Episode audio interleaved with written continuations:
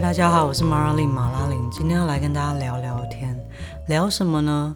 聊关于面试被打枪这件事情。我的好朋友 Ann 最近投了很多间公司的履历，那很不幸的呢，在第一阶段就被刷掉了。他就因为这件事情心情很糟，所以我们就约出来聊聊天。没想到这么一聊呢，他的心情就变好了诶。他觉得我的说法还蛮能说服他的，所以今天就来跟大家分享一下。首先呢，我从来没有因为面试没上而感到很难过过。可能因为我找到的工作都自己还蛮喜欢的，所以我一直觉得面试的过程比较像是说，对方面试者在帮助我们评估自己到底进到这间公司会不会快乐。那很多人都把面试，嗯，当做是一种难关，是一种试验，好像就是面试之前都会很紧张啊，觉得他好像就是要破关，破关了我就可以到达某一个地方，好像我就我就可以变好了。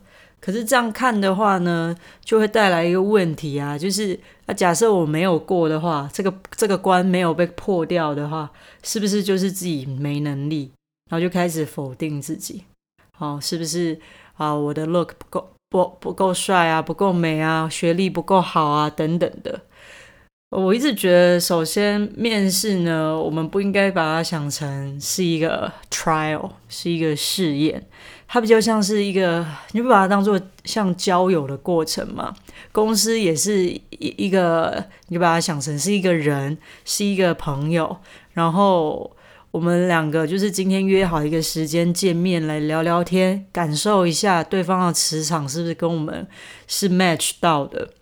比如说我自己就很害怕那个金牛座啊、巨蟹座的朋友，可是跟像水瓶座啊、天秤座、射手这种风象星座的就很合得来啊。那面试的过程其实不就也是这样吗？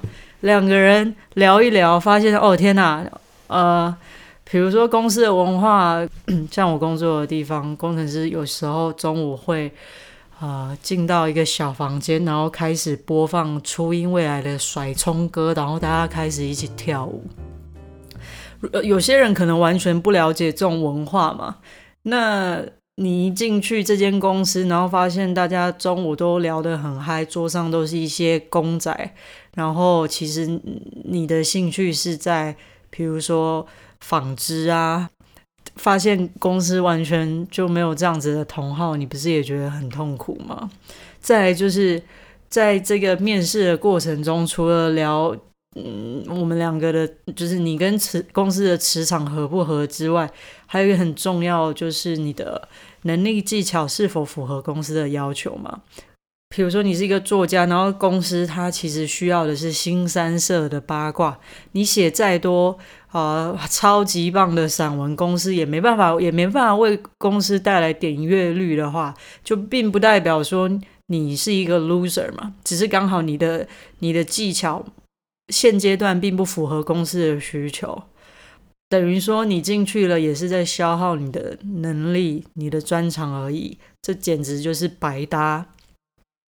那还有一种呢，是真的你的能力就现在还没有达到公司的需求。OK，这个公司它可能操盘的是好几十亿的基金，但是你你只了解很基础的股票的 know how，那你进去你也可能发现很吃紧啊。如果你要去你要去面对这么多有钱的客户的时候，你觉得自己的能力不足，你自己压力也很大。所以面试的感觉比较像是，就它不是一个。试验，它也不是一个难关，它更不是一种考试。好像，然后这个这个面试被否决了，就是自己不及格了。它就是一个交友的过程，一个相亲的过程。我的朋友呢，听到刚才分享呢，心情就大概好了一半。主要就是我们分享了如何看待面试嘛，如何 take it easy 嘛。那后面的一半呢，我就跟他分享了如何看待面试没上这件事情。就像他一样，投了好几间公司都没上，很可怜这样子。我觉得有一个小技巧，就是我们可以认知面试没上这件事情，其实它已经是一个过去式，不代表你的未来。有可能就是那一天的你的状态，就刚好不适合那间公司。可是未来呢还很长，有可能过了一两年，你的专业能力就已经符合甚至超越那间公司的要求。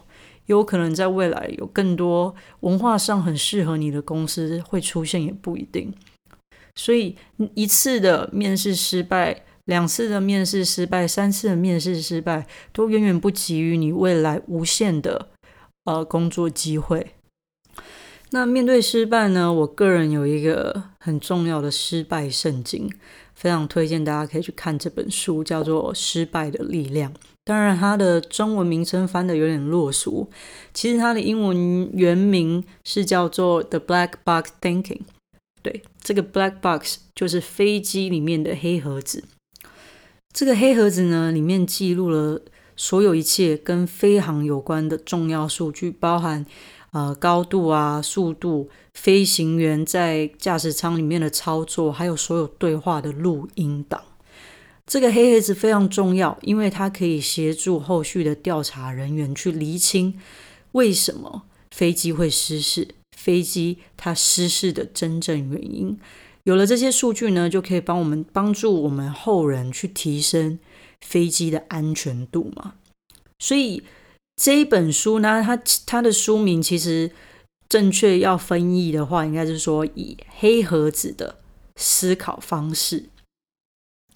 这里面呢，其实它隐含了一个意义，就是说失败这个结果，比如说像面试啊没上这件事，对你来讲没有任何价值，他没有任何的可以呃，你知道这个面试没上，对你来讲就是好难过、好伤心而已嘛。他没办法给你带来任何的呃反馈，可是你如何看待面试没上这件事情，就有可能为你带来很多的好处。也就是说，你如何看待失败，比你知道失败还要重要。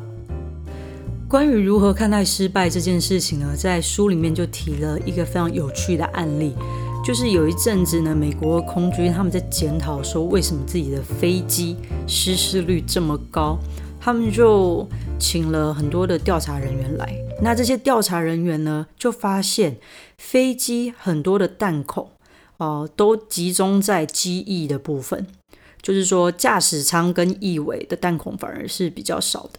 所以他们认为呢，如果我们可以去加强驾驶舱跟机翼以外的部分，那就有机会让这个飞机更安全，好让它变得更坚固，就比较不容易失事。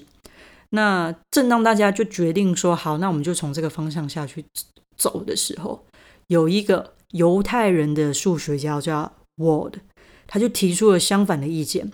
他说：“你们啊，你们现在看待这个失事的飞机这个方向是完全错误的。你们之所以能看到这些飞机呢，是因为他们的这个受伤的严重性没有那么高，你才看得到他们。真正有问题的那些飞机，你早就看不到了。它被打下来的时候，可能已经掉到海里，掉到哪里去，或整个爆炸了。所以，我们应该是要加强那些现在看起来弹孔很少的区域。”因为呢，如果那边弹孔多的话，其实你根本观察不到嘛。那委员会听到 Wall 的这一番言论，那就觉得其实还蛮有道理的，所以他们就转向决定呢，要去加强驾驶舱翼尾这些弹孔比较少的地方，也因此呢，有效的降低空军的失事率。其实我们怎么看待失败，就很大部分决定了。我们要一直失败下去，还是我们会有改善的可能吗？世界上就唯一的真理，我一直这样相信，就是我们永远有进步的可能。看那个马斯克 （Musk），Elon Musk 最近那个火箭移民计划，呃，火箭也爆炸啦，但是他也说这是一个很棒的进步啊。